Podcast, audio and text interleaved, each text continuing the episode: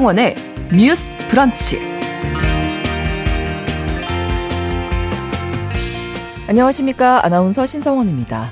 최근 정부가 제1차 한부모 가족 정책 기본 계획을 발표했습니다. 여성가족부에 따르면 2021년 기준 18세 이하 자녀를 양육하는 한부모 가구는 37만 가구에 이르는데요. 그중 절반이 저소득 가구라고 합니다. 정부는 경제적 어려움을 겪는 저소득 한부모 가족을 위해서 아동 양육비 지원 기간을 18세 미만 자녀에서 고등학교 졸업까지로 연장했습니다. 또 부모로서 당연한 의무인 양육비를 지원하지 않는 비양육 부모도 있는데요. 이들에 대해서는 법원의 감치 명령이 없어도 형사처벌할 수 있도록 법 개정을 추진할 계획입니다. 오늘 첫 번째 뉴스픽에선 한부모 가족을 위한 정책이 빈틈없이 담아져 있는지 꼼꼼히 점검해 보겠습니다.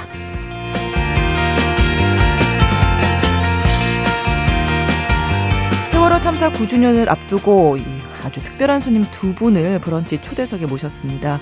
지난 2016년부터 참사 희생자의 유가족 분들이 모여서 노란 리본이라는 극단 활동을 하고 계신데요. 이분들의 세 번째 연극 작품 장기자랑을 예, 만드는 과정을 담은 동명의 다큐멘터리 영화가 최근 개봉돼서 화제가 되고 있습니다. 연극을 통해서 웃고 울고 치유한다는 어머님들, 그 중에서 수인 엄마, 동수 엄마를 브런치 초대석에서 만나보겠습니다. 4월 14일 금요일 신성원의 뉴스 브런치 문을 열겠습니다.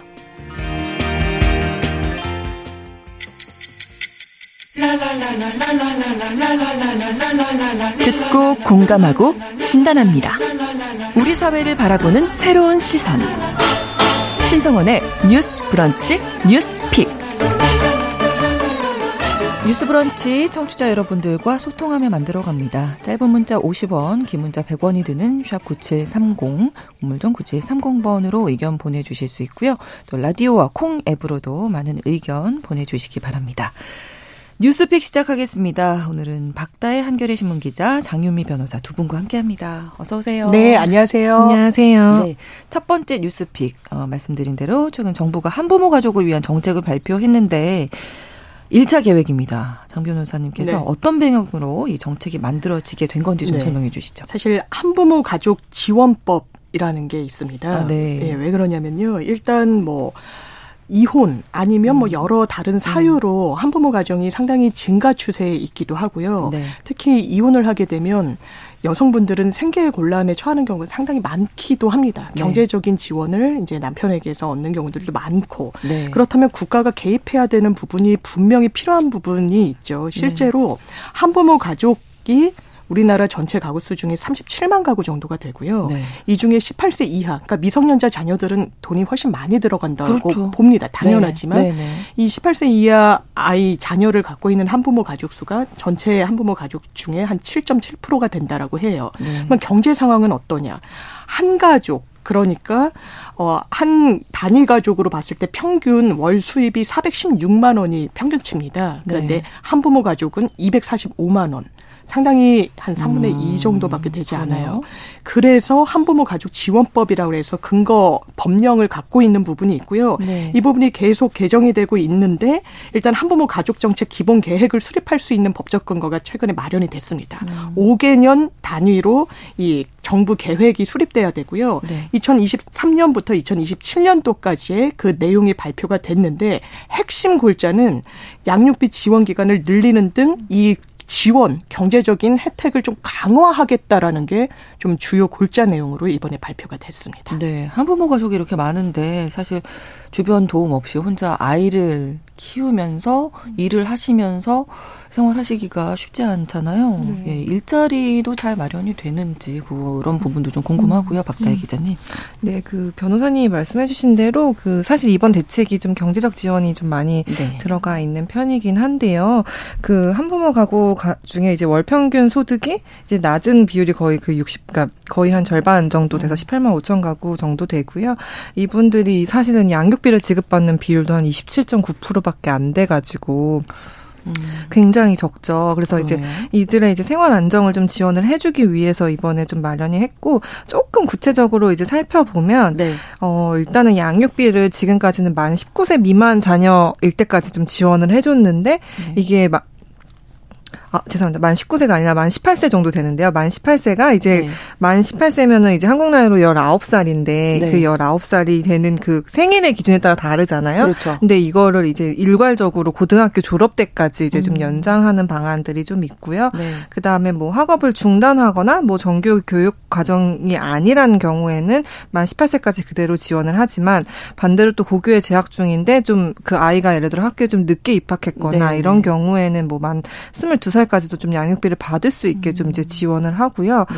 그 아까 말씀하신 대로 그 한부모 가족분들 중에 중에 이제 일자리를 계속 이제 유지하기가 좀 어려운 그렇죠. 경우들이 있어요. 네. 그래서 그런 분들을 위해서 이제 어떤 폴리텍 대학이라던가 이런 데서 좀 직업 연계를 해주는 방안도 좀 추진을 하고 네. 그 대학을 하는데 이제 뭐 휴 그 휴학을 하는 이유 중에 임신 출산 같은 거를 넣어가지고 좀 네. 그거를 좀 중단하고더라도 가, 계속 유지 가능하도록 음. 하는 방안도 좀 검토를 한다고 밝혔습니다. 네.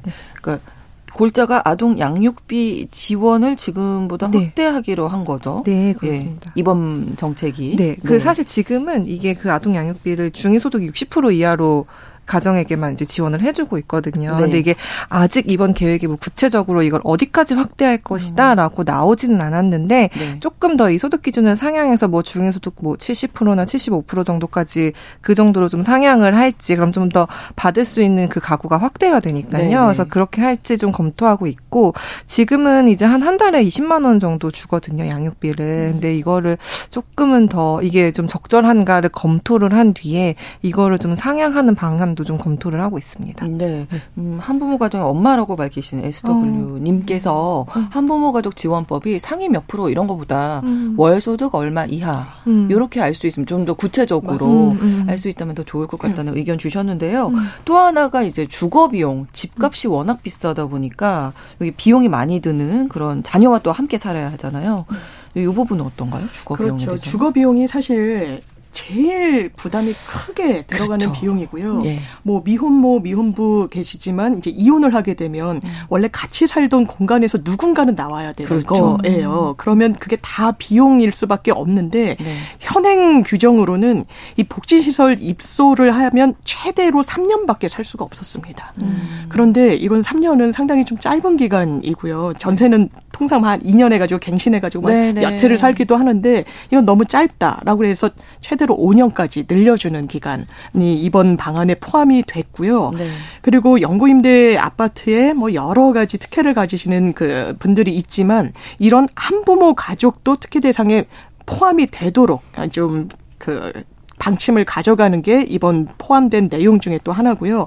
아까 청취자분이 주신 의견 중에 중위소득 뭐 몇 프로 이러면 음. 내가 해당되는지 안 되는지도 음. 사실 몰라요. 그렇죠. 예. 네. 그러면 적극적으로 만약에 설사 누락이 되더라도 음. 중위소득 아니 평균 소득 개념도 어렵고 중위소득은 이게 일렬로 쭉 나열해가지고 딱 중간치 소득을 네, 네. 산정을 하는 건데 네. 내가 설사 알아서 정부에서 챙겨주는 게 기본이긴 하지만 누락이 돼도 내가 권리 주장을 하기가 참 어려운 부분이 음, 있어서 음, 이런 정책을 소개해 드릴 때마다 저희도 상당히 좀 헷갈리고 이 기준은 명확하게 세우는데 현장에서 제대로 작동할까 이런 의문이 음. 드는 부분도 있는 것 같습니다. 네. 음. 아니 그냥 자동적으로 그러니까 지원이 되면 네. 좋을 텐데 네. 그런 부분도 생각을 해봐야 할 것 같고요. 음. 그리고 또 아이를 키우지 않는 부모 그러니까 비양육자에게 양육비를 받는 것도 중요한데 이게 뭐 잘 이루어지지 않고 있다 이런 뉴스도 계속 나오고 맞습니다. 있는데요. 이게 최소한의 의무라고 생각이 되는데 네. 많았다고요 비양육자 네, 양육비 맞습니다. 주지 않는 그 아마 최근에 몇 년 전까지 그 배드 파더스라는 네, 네, 단체가 있다는 걸 다들 기억을 하실 거예요. 그게 어떤 사이트였냐면은 이제 이혼을 해서 뭐 양육비를 줘야 하는데 양육비를 네. 주지 않는 뭐 나쁜 아빠들이나 뭐 음. 엄마들을 공개한다 하고 이제 그냥 사적으로 사실 이제 공개를 하다 보니까 여러 가지 소송도 걸리고 좀 하시긴 했는데요. 이제 네. 그러면서 사실 이게 굉장히 사회적 이슈가 많이 됐었어요. 양육비를 줘야 하는데 주지 음. 않는 사람들에 대해서 그리고 이제 정부 차원에서도 그들한테 어떻게 양육비를 강제로 내게 할 것이냐에 대한 고민이 되게 많았고 네. 실제로 국회에서 법 개정도 좀 활발히 이루어진 측면이 있었거든요. 근데 네. 그래서 실제로 법이 바뀌었고 그래서 지난해부터는 이런 이게 양육비를 국가가 먼저 일단 만약에 안반 안 주는 경우에는 네네. 국가가 먼저 그 뭐 양육자 분한테 이제 먼저 주고 네. 나중에 그 음. 비양육자한테 이제 세금 형태로 징수하는 음. 방식으로 그렇게 시행하도록 바뀌었어요. 근데 이게 사실 처음 시행되고 나서 어떤 이 결과들을 보니까 이것도 사실 의도한 것만큼 원활하게 이루어지진 음. 않았다고 해요. 그래서 실제로 그 여성가족부 산하에 보면 양육비 이행관리원이라고 양육비를 아. 이렇게 받아주고 이렇게 징수하고 이렇게 하는 그런 걸 전 담하는 기관이 있어요. 네. 근데 그게 지난해 7월부터 한 올해 1월까지 한 반년 정도 어떻게 됐나 이거를 한번 실태 조사를 보니 네. 한 체납자가 168명 정도 됐고 그 체납 금액은 한 4억 6천만 원 정도 됐거든요. 꽤 많죠. 근데 그래서 이제 이 사람들한테 이제 우리가 긴급 지원을 했으니 그거를 이제 세금 형태로 납부해라라고 음. 고지서를 보냈는데 그 고지서를 직접 받은 경우는 사실 절반도 안 됐어요. 한 76건 음. 정도밖에 안 됐고 그렇군요. 이거를 뭐 받지도 않다 보니까 사실 당연히 이거를 징수해서 받는 것도 좀 불가능한 부분이 많이 있었다고 음. 해요. 그래서 이게 강제 징수가 안 되다 보니까 이 법의 실효성에 대한 또 약간 음. 어떤 그런 논의가 좀 이제 이제 올라오는 음. 상황이고 네. 그래서 사실 한국 같은 경우에는 현재 법상 어떤 그런 그 제3자의 어떤 금융 정보를 국가가 이렇게 마음대로 알거나 조회할 수 없게 돼 있거든요. 그렇죠. 근데 이제 이거를 징수를 하려면 예를 들어 이런 거예요. 그러니까 우와 나 돈 없다 돈 없다 이렇게 하다가 너의 예적금 금액이 뭐 이 정도 있는 거 음. 알고 있으니 여기서 빼갈게라고 하면은 내는 경우가 이, 그러니까 예금에서 너의 예금에서 빼갈게 하면 낸다는 거예요. 아. 그래서 사실 미국 같은 경우에도 이런 금융 정보를 조회할 수 있다고 해요 국가가. 네, 네. 이런 필요한 경우에만 음. 한해서 그래서 한국에서도 이런 법을 한 번 더 개정을 해서 좀 음. 필요한 경우 이런 그 당사자의 예적금 정보라도 조회할 수 있도록 하는 방안을 좀 개정할 필요가 있다라는 어, 좀 네네. 내용들이 나왔고 네. 그것도 약간 그 아까 그 한부모 기족 그 가족 지원 정책에 조금 담겨 있습니다. 그렇군요. 네.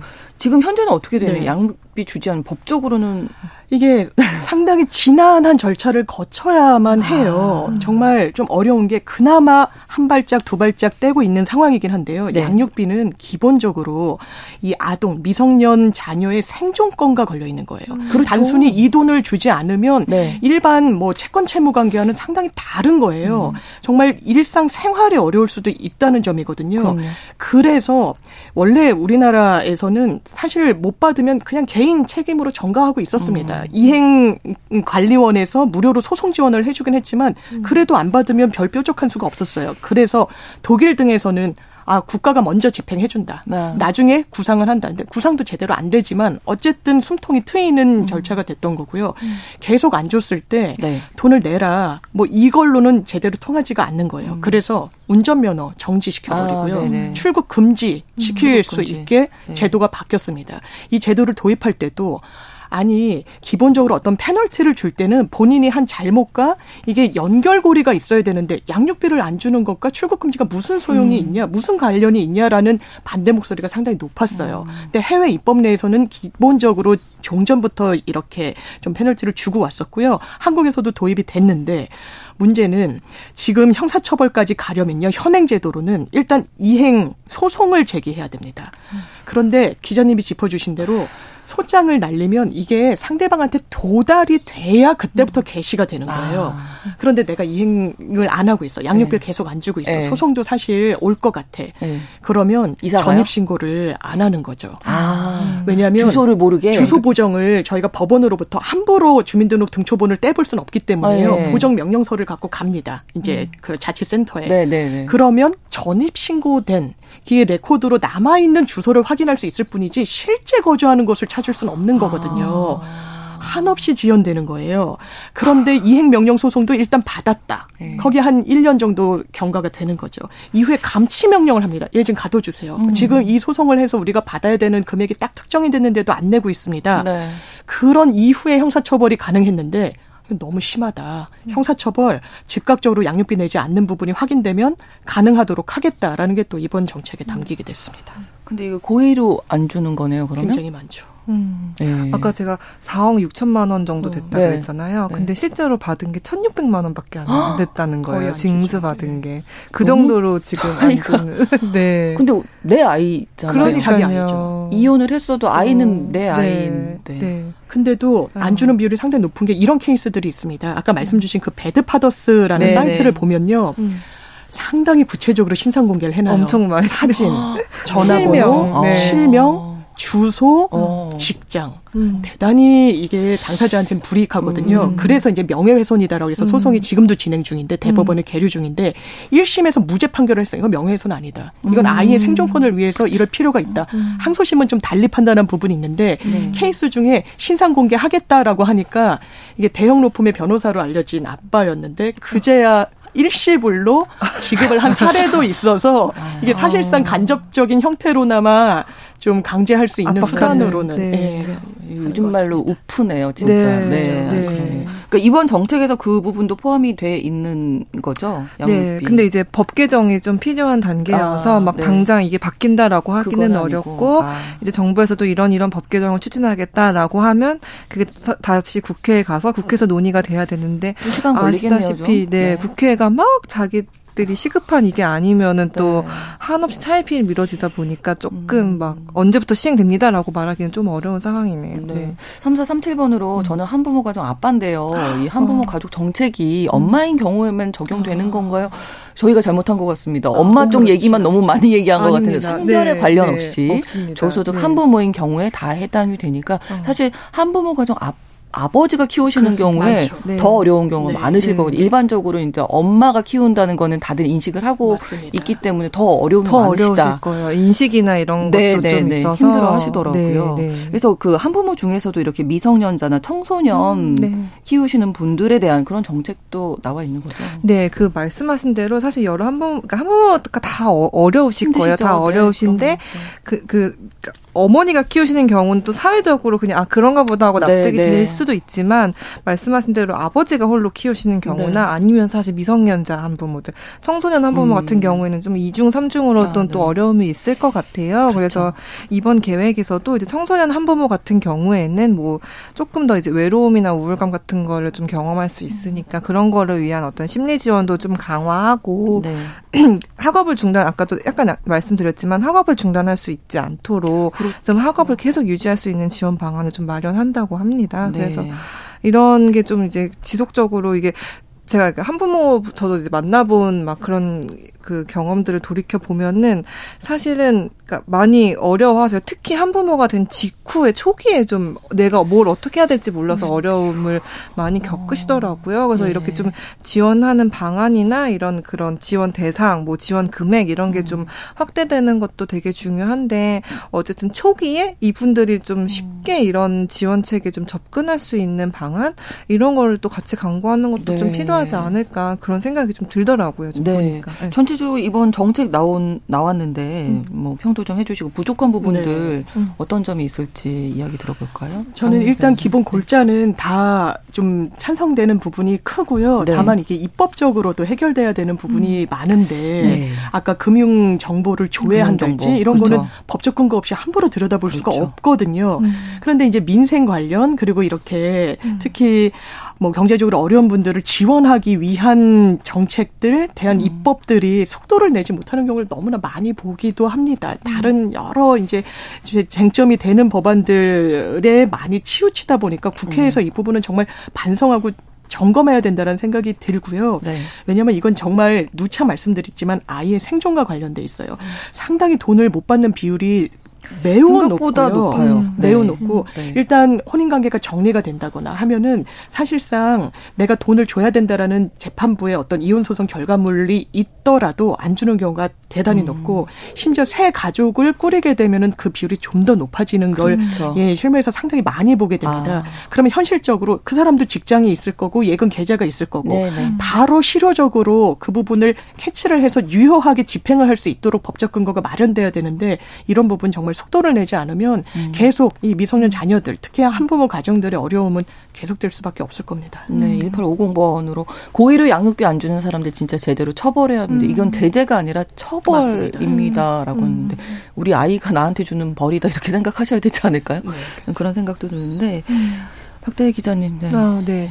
그 사실 이제 한부모 당사자 분들께서 이제 말씀하신 것 중에 하나는 그 아까 변호사님이 짚어주신 대로 그 한부모가 거주할 수 있는 어떤 시설 기간을 좀 연장해 준다는 어. 게 있었잖아요. 3년에서 네. 5년까지. 근데 이거를 좀 반대하시는 목소리도 계시긴 하더라고요. 음. 이제 왜냐하면은 사실 한부모가 근본적으로 이제 사회 안에서 남들과 똑같이 살아가면서 자립할 수 있게 만들어주는 그렇죠. 기반이 중요한데 이게 어떤 이 시설 안에만 이렇게 있는다고 해서 그게 뭐랄까 한부모들이 자립할 수 있는 그 기반이 되긴 좀 어렵지 음. 않냐 해서 요거를 조금 비판적으로 보시는 아. 분들도 계시긴 해요. 근데 아마 네.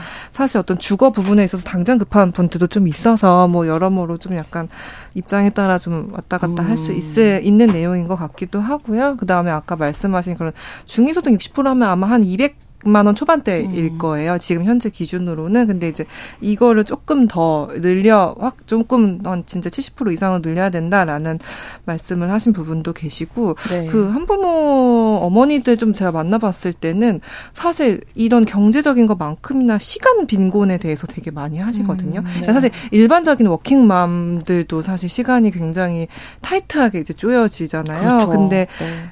집안에 진짜 아무도 없는 거예요. 그러니까 한부모 어머니나 아버지들이 일을 하러 가면 진짜 누구도 봐줄 수가 없는 상황이 그렇죠. 더 많다 보니까 뭐, 어, 구청에서 뭐 이걸 지원해 준다는 건 알아. 근데 내가 일을 하거나 아니면 아이를 돌보느라도 정신 없어 이거를 신청하러 갈 시간도 그럼요. 없고 네. 조회하러 갈 시간도 없고 아까 말씀하신 대로 어, 중위소득 몇 프로라고 하는데 그런 거를 알아보기도 너무 어렵고 약간 이런 말씀을 많이 하셔서 어떤 그런 돌봄이죠. 뭐 돌봄이나 이런 부분에서 좀 지원 가능한 방안이 있는지 그리고 네.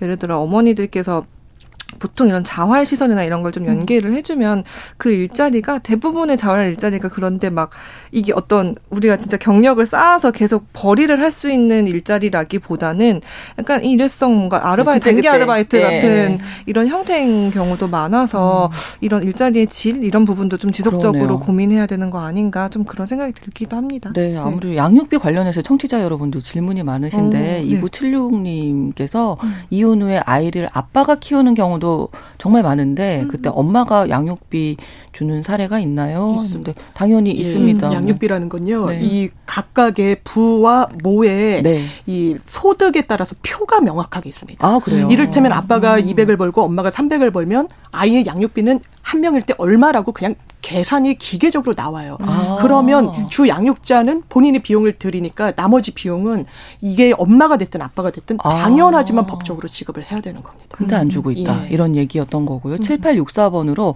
양육비를 친 할아버지한테 받고 있는데 아. 혹시 이제 할아버지가 돌아가시거나 아. 잘못되시면 음. 어떻게 해야 되나요? 이게 대답을 꼭 좀 부탁드린다고. 예, 네. 아마 그 판결을 받으셨으면 그 네. 그 양육비의 이행 상대방은 할아버지는 아니고 아마 그 아버지로 돼 있을 음, 텐데 할아버지가 네, 그냥 편의상 그렇게 네. 주는 거기 때문에 음. 할아버지가 그 임의적인 이행을 하지 않으시게 된다면 그 아빠한테는 청구를 할 수는 있습니다. 그리고 네. 해야만 하시는 부분이고요. 네, 네. 근데 그게 현실적으로 자력이 없거나 하면 음. 받기가 상당히 곤란해지는 부분도 있어서 그게 아, 상당히 애로점입니다. 그게 좀 시간도 음. 오래 걸리고 예, 예 아무래도 음.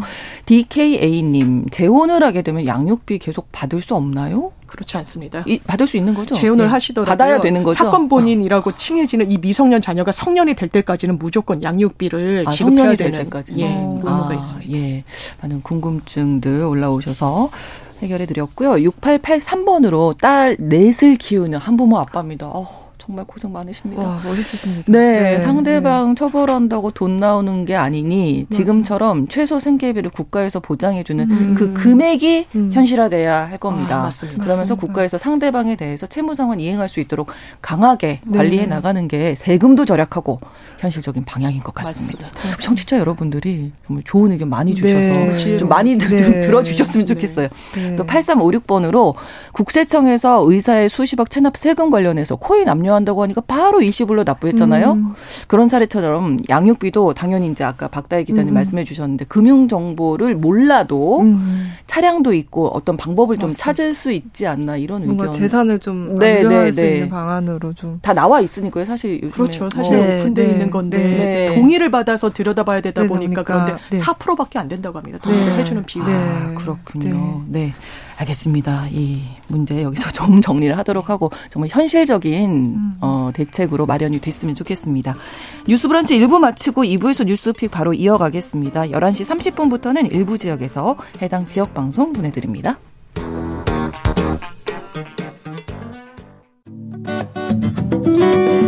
여러분은 지금 KBS 1라디오 신성원의 뉴스 브런치를 함께하고 계십니다. 네, 두 번째 뉴스피 이어가겠습니다. 지난 3일 서울 강남 학원가에서 고등학생들에게 마약이 든 음료를 마시게 한 일당이 잡혔고 예, 이게 또 우리 사회에 큰 충격을 주고 있는데요. 이 이야기 나눠보겠습니다. 자, 이 사람들이 중간책 뭐 다 잡힌 거죠? 네, 네. 일단 중간책들은 모두 잡혔고요. 그 네. 그 다들 근데 놀라셨을 것 같아요. 저도 약간 기사 보고 그러니까 엄청 네. 학생들을 대상으로 어, 이렇게도 할 수 있구나. 학원가에서 네. 그래서 이게 아시다시피 이제 뭐 이거는 기억력 상승에 좋다, 집중력 강화를 해주는 네. 음료다라면서 시험 행사를 했고 이제 마신 부모들 연락처를 받아가지고 음. 이제 협박해서 결국엔 궁극적으로는 사실 돈을 돈이죠. 뜯어내려고 네. 했던 그런 범죄인데요. 일단 음료를 그 나눠줬던 네 명은 거의 체포되거나 자수해서 다 잡혔고요, 다 구속이 됐고 네. 그 다음에 이제 마약 음료를 제조한 사람 강 강원도 원주에서 만들어서 퀵으로 보냈다고 해요. 아. 근데 그분도 이제 어쨌든 구속이 됐고 그다음에 네. 이거를 중국에서 전화가 왔는데 그걸 한국에서 약간 돌려가지고 부모한테 음. 이제 전화한 그 중계기를 설치한 사람이 또 있었거든요. 네. 중간책으로. 근데 그 사람도 다 구속이 됐습니다. 그리고 이제 추가적으로 소위 말하는 이제 윗선이죠. 음. 윗선은 사실 다 지금 중국에 체류하는 걸로 음. 이제 추정이 되고 있는데 그래서 중국에 체류하면서 이제 범행에 가담한 한 세명이 있다고 해요. 그래서 네. 경찰이 한 신병 확보 절차 절차에 들어갔고 뭐 중국에도 이제 국제 공조 수사를 요청을 한 상태고 뭐 예를 들어 여권을 무효화한다든지 뭐 그런 방안들을 좀 검토하고 있다고 합니다. 네. 이게 음. 이제 전문가들이 마약 피싱이다. 그렇죠. 보이스 피싱과 음. 비슷한 이 선상에서 네, 이렇게 얘기도 있던데 음. 요거 좀 짚어주실까요? 네. 왜 보이스피싱과 유사하다라고 하냐면요. 네. 보이스피싱은 가장 윗선이 있습니다. 그러면 음. 지시를 내리고 이 범죄를 총괄적으로 기획을 해요. 어. 이 마약 피싱과 관련해서는 마약을 제조하게 했다라는 거죠. 중간책으로 음. 하여금. 네. 그럼 그 중간책은 제조한 마약을 실제로 시험 행사에 나갈 사람들에게 하다를 합니다. 음. 그런데 지금 구속됐다라고 잡힌 실제 시험 행사장에 가서 아이들에게 마약이 든 음료를 권유했던 사람들 네. 잡아놓고 봤더니 자기는 몰랐다. 이게 몰랐다라는 네, 거예요. 네. 마약이 들은 음료인지 네. 몰랐다 이거죠. 네. 고액 아르바이트를 구한다라고 음, 해서 우리는 음. 거기에 응해서 이걸 퀵 같은 형식으로 받아서 줬을 뿐이다. 음. 근데 보이스피싱도요. 이 밑에 말단 조직을 잡아보면 그 윗선이 어디까지 위로 음. 올라가는지 본인들도 모릅니다. 아.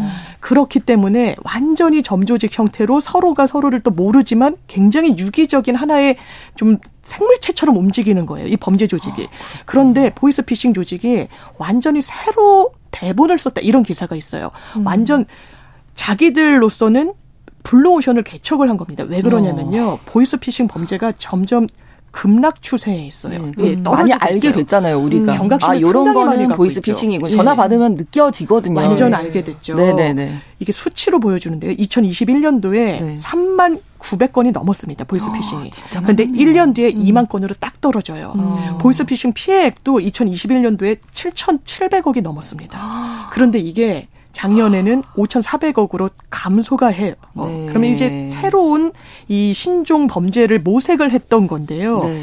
이게 완전히 보이스피싱 조직이 일로 이전한 게 아닌지 음. 이, 이, 부분을 수사기관이 들여다보고 있는 것 같습니다. 음. 그리고 전체적으로 좀 마약이 우리 일상을 파고들고 있다 음. 이렇게 좀 보여서 더 걱정인데요. 네, 제가 어제 본 기사에서 네. 그 중학생이 학생이었어요. 학생이 어. 진짜 그냥 호기심에 음. 텔레그램이라는 메신저를 통해서 이제 마약을 음. 이제 그냥 구매해서 한번 호기심에 해봤다라고 하는데 그렇게 그 중학생도 구하기까지 얼마 안 걸리는 거예요. 돈만 낸다면. 그러니까 트위터 같은 데서 검색하고 텔레그램을 어. 통해 받고 막 이렇게 하는데 네. 이런 경우도 굉장히 발생하고 있고 아파트나 이런 곳에서 직접 대마를 재배하는 경우도 네, 네, 늘어나고 있고 대마를 재배해서 잡고 보니 사실 대마를 오히려 재배하는 거는 어렵지 않고 음. 그 대마를 다 재배해서 병에 담는 병은 오히려 수입해야 되는데 대마 는 그냥 국내에서 이렇게 재배가 가능하다고 아, 하더라고요. 그래서 이런 이런 경우들이 좀 많이 늘어나고 최근에 기사들도 많이 나와서 네. 아마 바, 되게 많은 청취자분들도 우리나라가 마약 청정국이라고 불리는 네네. 네. 나라였는데 언제 이렇게 됐지라는 네. 아마 그런 좀 놀라움이 많으실 것 같아요. 근데 좀 거의 일상이 됐고 옛날에는 그러니까 몇 년 전만 해도 다들 막 버닝썬 사건 많이 네, 기억하시겠지만 네. 클럽을 중심으로 이제 좀 퍼졌었어요. 그때도 사실 마약이 마약 그 자체라기보다는 마약을 이용한 성범죄를 그렇죠. 네, 하기 위해서 좀 이렇게 소위 말하는 물뽕이라고 불리는 음. 어떤 GHB 같은 약간 그거를 이제 먹으면은 사실 몸에 흔적이 거의 안 남거든요. 그래서 아. 그 먹은 사람은 사실 기억을 전혀 못 하는데 몸에도 흔적이 안 남다 보니까 수사에서 다 빠져나갈 아. 수 있는 이제 그런 것들이 사실 클럽을 중심으로 굉장히 많이 유통이 됐었고 네. 그게 성범죄를 위해서 사실 많이 사용이 됐었던 그렇죠. 그런 지점들이 있는데 이제 그렇게 어떤 특정 장소, 특정 뭐 목적을 위해서 이제 사용되던 것들이 음. 이제는 그냥 말씀드린 대로 일상에서 우리가 누구나 궁금하면 SNS에서 검색해서 그러니까요. 이렇게 받을 수 있게 될 정도로 좀 흔해진 네. 좀 더 양지로 나왔다고 해야 할까요? 좀 아, 그런 부분이 있어요. SNS 네. 뭐 하고 핸드폰 가지고 하고 있는데 옆에서 계속 감시하고 있을 수도 없죠. 이게 맞습니다. 더 걱정인데 맞습니다. 그래서 정부도 지금 네. 마약범죄 특별 수사본부를 꾸리고 마약 수사 음. 컨트롤 타워도 이제 만든 건데요. 그렇습니다. 네. 왜냐하면 마약 범죄는 정말 근절해야 되고요. 네. 이게 얼마나 심각하냐면 원래 마약 범죄 연령대로 보면 40대가 제일 많았었어요. 과거에는 음. 한 10년 전쯤에. 근데 그게 30대로 떨어지고 20대로 떨어지고 있는 상황인데요. 네. 이게 뭘 보여주냐. 10대 때부터 마약을 접했을 가능성이 매우 농후하다는 겁니다. 음. 음. 그리고 암수 범죄율이 상당히 높아요. 마약은. 아. 실제로 수면 위로 드러나는 범죄율이 전체 범죄의 아주 빙산의 일각에 불과한데 수사기관은 이게 한 30배 정도가 실제로 있어야 된다라고 본다는 겁니다. 음. 잡히는 건수가 10건이면 네. 거기에 곱하기 30을 해야 된다라는 거예요. 음. 그래서 예, 마약 수사 본부 컨트롤 타워를 다시 부활시키기로 했습니다. 네, 뭐 수사 처벌 당연히 중요하겠지만 이제 음. 뭐 재활 치료까지도 이제는 좀 음. 생각을 같이 함께 진행해야 하지 않을까 싶은데 음. 어떻게 생각하시는지요? 어, 네. 좀 뿌리 뽑아야 되지 않겠습니까? 네, 맞습니다. 사실 그 처벌도 중요한데 마약이 중독성이 있는 거잖아요. 그러니까요. 그래서 끊지를 못하다 보니까 음. 그거를 치료하고 재활하는 게 굉장히 중요하고 그 최근에 이제 서울시가 발표를 하나 했어요. 이제 서울 지금 서울시가 추정하기로는 서울시에만 한 약 13만 명의 마약 사범이 있다라고 이제 발표를 했는데 되게 생각보다 많아서 놀랐는데 사실 이게 그 말씀하신 이게 암수 범죄 그러니까 보이지 않는 비율이 높아가지고 음. 이게 또 전부는 아닐 음. 것 같긴 하거든요. 네, 그래서 조금 더 이제 그 좀 집중해서 특히 이제 중독 치료와 재활 시스템을 좀 가동을 하겠다. 이게 서울시에서 전국 최초로 발표한 음. 약간 정책이고요. 네. 그 다음에 뭐 예를 들어 서울권에 있는 어떤 음, 서울시립 은평병원을 이제 전담으로 두고 거기서 이제 좀 원활히 치료를 받을 수 있도록 뭐 치료비 지원도 하고 꼭 이게 사실 또 마약을 이제 하면서 뭐 불안이나 우울 같은 같은 어떤 이런 정신과적 증상이 생긴 경우는 관련 치료도 좀 할 수 있도록 어떤 네. 심리 지원이나 약물 치료 이런 거를 좀 다 지원을 한다고 합니다. 네. 음. 네, 그런 부분이 필요할 것 같습니다. 왜냐하면 저희가 마약 관련 기사를 보면 아, 왜 이렇게 선처를 해줬어? 뭐 몇십만 어. 명이 할 수 있는 걸 갖고 있다고 네. 하면서 네. 뭐 집행유예 불가해 뭐 연예인들도 그렇고요. 음. 그런데 이게 치료에도 방점이 찍혀야 되는 범죄이기 때문에 또 그런 부분이 있어요. 아. 그런데 실제로 이 치료를 받을 수 있는 시설이 상당히 자주 있느냐 그런 게 거의 많이 없다라는 거고 음. 또이 뭐 외국 영화 같은 걸 보면 같이 이걸 치유를 해나가는 그런 모임이나 이런 부분도 상당히 한국에서는 아직까지 양성화돼 있지 그렇죠. 못해서 그렇습니다. 이런 부분에 대한 고민도 같이 논의가 돼야 될 것 같습니다. 어, 그렇습니다. 예. 그 아까 말씀하신 대로 사실 젊은 층이 계속 늘어나고 있고 그래서 전체 마약류 사범 중에 30대 이하가 음. 절반 이상이라고 해요. 네. 근데 그 청소년들도 이렇게 SNS에서 쉽게 음. 이렇게 하는데 우리가 이제 어렸을 때는 마약 예방 교육, 중독 교육 음. 이런 건 상상을 못 했지만 그렇죠. 지금은 사실은 네, 청소년들을 대상으로, 대상으로, 이게 단순히 호기심에 음. 접근해서는 되, 안 된다. 아, 안 되는 문제라는 거를 좀 음. 명확하게 좀 교육을 시킬 필요가 있지 네. 않나 해서 현장에서 이제 선생님들도 좀 혼란스러워 하시더라고. 이거를 가르쳐 주고 싶은데 어, 네. 네. 내가 이거 나도 방법은? 이제 잘 모르는 네, 네 분야인데 네, 그렇죠. 어디까지 어, 어떻게 조심해야 되는지를 좀 음. 어떻게 하는 교육 안이 있었으면 좋겠다 이렇게 말씀하시는 분들도 계시더라고요. 그래서 네. 이런 교육이 좀 이뤄져야 되지 않나 그런 생각이 듭니다. 네. 금요일의 뉴스픽 한겨레 신문 박다혜 기자, 장유민 변호사 두 분과 함께했습니다. 고맙습니다. 감사합니다. 감사합니다. 신성원의 뉴스 브런치는 여러분과 함께합니다. 짧은 문자 50원, 긴 문자 100원이들은 9730. 무료인 콩앱과 일라디오 유튜브를 통해 참여해주세요.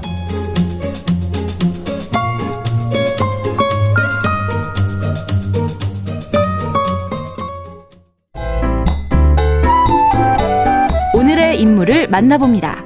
뉴스 브런치 초대석.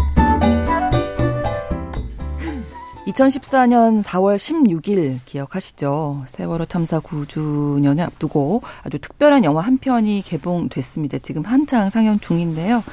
지난 2016년부터 참사 희생자 유가족분들이 모여서 노란 리본이라는 극단 활동을 하고 계신데 이분들의 세 번째 연극 작품 장기자랑을 만드는 과정을 담은 이 동명의 다큐멘터리 영화가 개봉돼서 큰 관심을 받고 있습니다. 오늘 브런치 초대석 4.16 가족극단 노란 리본에서 활동하고 계신 유가족 두 분 모셨습니다. 어서 오십시오. 안녕하세요. 네. 아, 너무 나와주셔서 감사드리고요. 오늘 직접 청취자 여러분들께 인사 좀 나눠주실까요? 네, 먼저. 네. 리더분이. 네, 먼저. 좀 떨리세요? 아, 네, 떨리네요. 네. 연극도 하셨잖아요. 아, 네. 당시 2학년 7반 곽수인의 엄마 김명희입니다. 네, 반갑습니다. 반갑습니다. 네. 저도 같은 반 2학년 7반 정동수 엄마 김도혜입니다. 반갑습니다. 네, 반갑습니다. 영화에서도 누구누구 엄마 이렇게 음. 인사를 하는 게 참 좋다. 이런 얘기가 많더라고요. 어, 왜 그러신 건지. 내가 이제 누구누구 엄마라고 소개를 하시는 건데. 그래서 오늘도 그렇게 소개를 하신 거고요. 네. 네, 네. 먼저 좀 설명을 해 주실까요? 어, 저희가 14년도 이후에 제 주위도 그렇고, 가족들도 음, 그렇고, 네. 저는 동수 엄마인데, 네. 그냥 제 이름 부르거나, 음. 아이 이름을 찾지 않더라고요. 음. 그게 네. 우리 사회의 또 고정관념이랄까. 네, 네. 네, 그러다 보니까 그게 너무 싫었어요. 분명히 내 아이고 없어지 없어진 아이가 아닌데 그렇죠. 나한테는 살아있는 아이인데 그래서 제가 부르지 않으면 네. 아무도 부르지 않겠다 싶더라고요. 네네. 네. 그래서 열심히 예, 네. 부르고 있습니다. 엄마. 네. 네. 그래서 저도 이제 수인 엄마, 동수 엄마 이렇게 진행을 하려고 하는데요. 그 그땐 노란 리본 소개할 때 수인 어머님을 리더이자 정신적 지주다. 동수 엄마는 할 말은 하는 쓴소리도 마다하지 않은 막내. 이렇게 표현을 하시던데 두 분이 동의하십니까? 아니요, 저는 아니. 리더도 아니고 정신적인 지지도 아닌데 네. 왜 그런 말이 나왔는지 잘 어, 그 요거는 모르겠어요. 이제 동수 어머니께서 말씀을 해주셔야 될 것 같은데요. 네. 정신적 지주 맞으시죠? 네, 맞습니다. 네. 저희 극단은 어, 그러니까 40대 제가 40대고 네. 50대 엄마들이 있는데 네. 진짜 엄마 같아요. 아, 그러니까 모든 어머니들의 엄마. 들의 엄마 같은 아, 역할을 하고 계셨어요. 아, 제가 투정 불어도 네. 언니가 다 받아주고 아, 타일러주고 예, 또 예. 저희가 시기 시기인지라 4월이나 아이들의 네. 생일 기념일 아, 네, 다가오면 다 다르잖아요. 애들 그렇죠. 태어난 날도 다르니까. 네, 네, 네. 뒤에서 음. 다 자기 다 챙겨주시는군요. 네, 본인도 힘들 건데 다 챙겨줘요. 진짜 큰 엄마 같은 엄마 같은 역할을 8년 동안 해오셨어요. 어, 그럼 정신적 지주 요거 빼고 큰 엄마로 할까요? 그건 좀 괜찮으세요? 네. 그럼 동서 엄마는 쓴소리를 마다하지 않으시는 막내 맞나요? 옳은 소리 할 말은 음. 할줄 아는 아. 네. 꼭 필요한 존재죠. 그게 참 쉽지 않은 건데 우리 네, 사회에서. 네, 그 어려운 걸 하고 있어요. 어, 어 제가 성격 조금 급해요. 급하다 보니까 예. 미적거리는 걸좀 아, 못해요 제가. 아, 그러다 예. 보니까 빨리빨리하게 좀 지나가면 좋겠고 어, 확실하게 결정을 내려주시는 결정을 좋겠고 어. 그거다 보니까 좀 또 막내다는 이점도 있어서 예, 예. 믿음직한 막내가 되시네요 네. 그러면 자 그러면 이제 극단의 이 극단의 세 번째 작품이 장기자랑인데요 첫, 처음 이 작품을 처음 기획하고 무대에 올리는 과정을 찍은 다큐멘터리 영화 제목도 장기자랑이잖아요 네. 이게 몇 년 전 얘기인데 영화 개봉한다고 했을 때 두 분 어떠셨어요? 좀 설레셨나요? 떨리셨나요? 어, 일단 장르가 다큐이다 보니까 네. 일, 종의 어떤 기록이잖아요. 그렇죠. 저희가 지나고 그때 당시는 모르지만 음. 지나고 나서 다시 음. 봤을 때, 네. 아, 저런 적도 있었구나 하고 우리를 돌아볼 수 있는 어떤 계기가 될 수 있는 음. 그런 영화이다 보니까, 네. 아, 우리가 과연 저런 게 나와도 되나 싶을 정도로 좀 네. 걱정도 됐지만 네. 일단 감사했죠. 네. 감독님이 끝까지 포기하지 않고 만들어 주신 거에 대해서. 네. 큰 화면에 얼굴 나오는 음. 어떠셨어요? 그러니까 저희가 처음 다큐 시작하게 된게 네. 사실은 그 전부터 14년부터 세월호 기록이 많긴 많았지만 그렇죠. 남아 정확히 남는 기록이 많지는 않았어요. 네. 그러니까 찍고 싶은 방향을 많이 찍었기 때문에 그것도 음. 있고 근데 저희 이제 극단 같은 경우는 없었어요. 네. 물론 처음에는 다가가기도 쉽진 않았지만 그래서 저희끼리 이제 다가와 주셨고 네. 한번 기록에 남겨놓은 거 어떻겠냐 네. 해서 시작을 했고 또 그 이성 감독님의 진실함을 보고 네, 네, 네. 되게 진실하게 다가왔거든요. 아. 그 편지를 딱 써가지고 아. 저희가 처음에 그때 당시 아마 대중 알려듣듯이 장기자랑 네. 뭐지? 캐스팅, 캐스팅 때 오셨어요. 네, 네. 진짜 그 말만은 캐스팅에 아, 오셨는데 예. 참 그러다 보니까 우리 저희가 시끄러울 때 왔기 때문에 예. 거부감도 컸었어요. 아. 근데 그거를 진짜 진정성 있게 편지와 본인이 했던 작품. 아. 그 할머니와의 뭐였죠? 예. 어, 그 할머니의 먼집. 먼집. 어. 잘 기억은 잘 못하시네요. 예, 네, 제가 제목 제목을 아, 네. 네. 제목이 좀 어렵군요. 네. 네. 아, 그걸 보여주고 감독님이 정말 진심으로 진심으로 다가왔던 그때 하셨군요. 네. 네. 그래서 저희가 반했죠. 아. 네. 말 많은 캐스팅이라고 지금 하셔서 저도 안 그래도 궁금했거든요. 그렇죠. 배역을 좀 소개를 해주시면서 어떤 일이 있었는지 좀 시끌시끌했다고 하는데 먼저 네. 네. 어, 얘기하세요. 네. 자기 자랑이 큰 엄마님께서 일단 저희 아이들 이야기이다 예, 보니까 예. 엄마들이 아이들 역을 맡아서 그러니까 네. 내 아이는 내 아이 아니지만 아, 아니지만 네. 네, 네. 내가 일단 나가면 누구 엄마가 아니라 그 아이 대신해서 어, 수인이가 나가서 연기하는 것처럼 아, 예 그렇게 예쁘게 보이고 싶고 하는데 이제 그런 부분들 정말 좀 분량도 많고 네. 이야기도 잘하고 싶고 그런데 네. 이 비중이 조금 작으면 네. 엄마가 밀리는 게 아니라 내 아이가 밀리는 것 같이 아, 그런 예, 네. 생각들이 음. 이제 갑자기 우리를 덮쳤어요. 그러다 보니까 내 아이가 밀려 아. 이게 엄마들한테 이제 상처가 됐던 거예요. 네. 그래서 훨씬 더 치열해지고 좀 더 대사도 좀 있었으면 음. 좋겠고 내 아이 비중이 좀 더 컸었으면 좋겠고 네, 네. 내가 연기하는 내 아이가 좀 더 돋보였으면 좋겠고 그렇죠. 네 그런 네. 부분 때문에 네. 예전에 없이 가장 치열했는데 이분이 갑자기 오셔서 감독님이 보신 거예요. 네. 어. 그래서 우리도 음. 가장 큰 위기를 겪었던 극단으로서도 아, 네. 가장 어려웠던 시기 중에 하나예요. 분량이나 주인공인지 아닌지 이런 게 많이 신경 쓰셨던 그것도 그랬고 장기자랑이 네. 아이들 작품이다 보니까 네. 그게 저희 아이들 약전을 보고 만든 작품이에요. 음. 아이들 약전이 1반부터 11반까지 해서 10반까지 아이들이고 11반은 생존 학생 아이들 약전이에요. 아, 네. 그러다 보니까 그 내용 내용에 다 아이들의 이야기와 몸짓과 아. 행동이 들어있던 거다 보니까 더 없겠네. 욕심을 냈고 예. 내가 많이 나가면 내 아이가 더 많이 네. 알려지고 그렇죠. 이름 불러지겠구나 했던 어. 본인들만의 생각도 있었어요. 음. 그러니까 누구든지 다 좀 예쁜 배역 네. 하고 싶은 건 욕심이 있었던 거 사실 다 마찬가지였거든요. 같은 마음이셨겠죠. 같은 마음이었죠. 네, 솔직히 네, 네. 그두 분만 있었던 건 아니고 네, 네. 다 있었어요. 있었기는 네. 다 있었는데 네. 이제 그걸 또 이제 마음을 표현하시는 분 따로 있고 아, 예. 못 하시는 분도 따로 있고 두 분의 배역은 음. 어떻게 되는 거예요, 수인 어머니? 아 저는 일단 소심하고 그 학생들 중에서 가장 말수 좋고 네.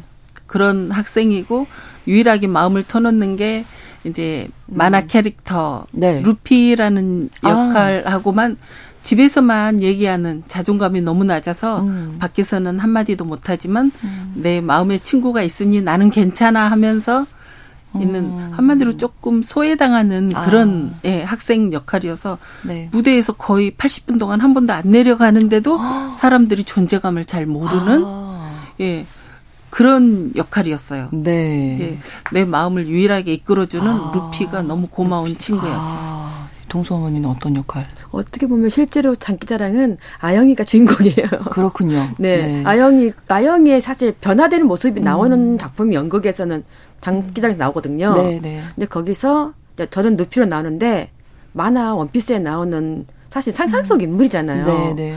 그러니까 그 컨셉을 못 잡아가지고 처음에는 만화도 많이 보고 했었어요. 네. 근데 그게 아니더라고요. 하다 음. 보니까 이 앉아 있는 그 아영이라는 인물이 네.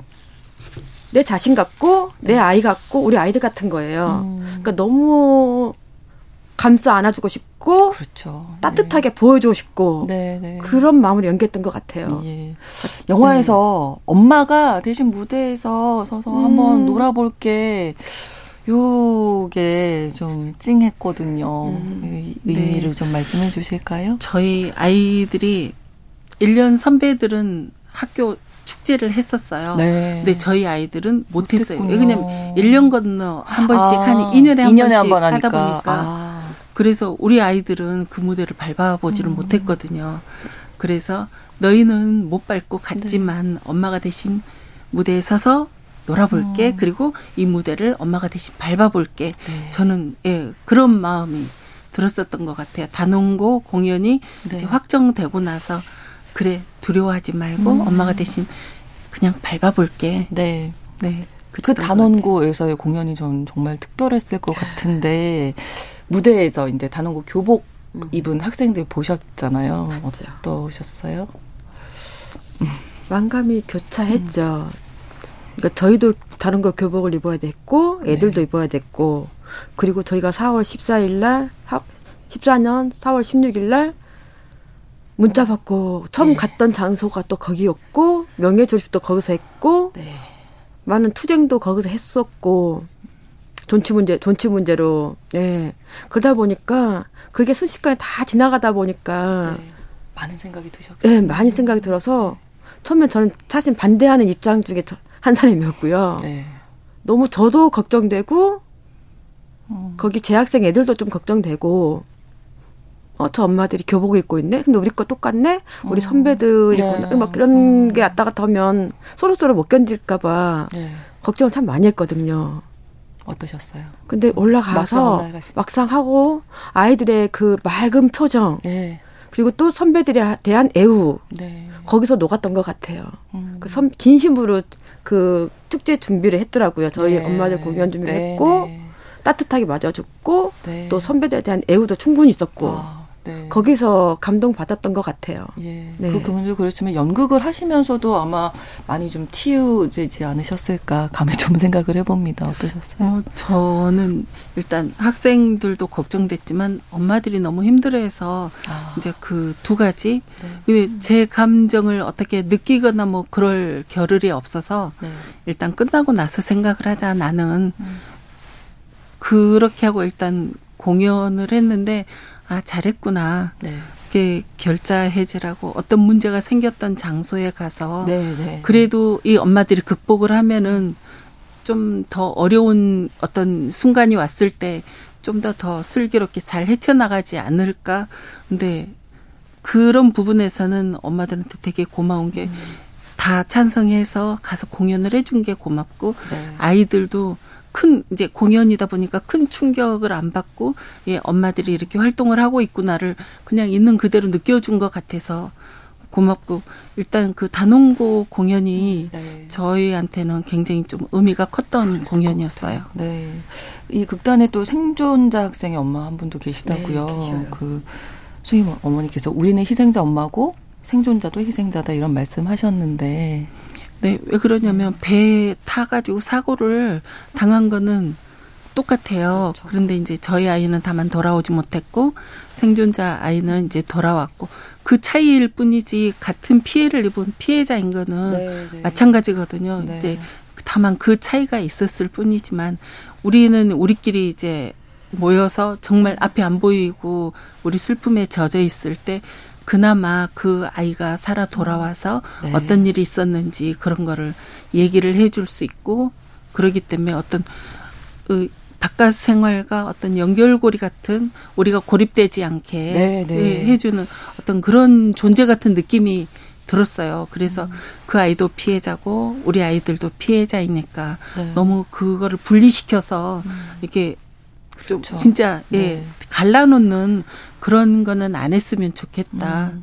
일단 마음속으로 받아들이기는 힘들지만 그래도 똑같은 피해자라는 거는 네. 항상 생각해 주셨으면 좋겠다. 그래서 예, 그런 말을 한 것 같아요. 네, 연극하는 과정을 통해서 서로 서로 어, 힘을 모을 수 있는 그런 계기가 되지 않으셨을까 싶은데 또 한 가지 이제 어, 작년 10월에 이태원에서도 이런 참사가 있어서 이 참사를 바라보는 어머님들도 얼마나 답답하셨을까 뭐 이런 생각도 들었거든요. 어떠셨어요?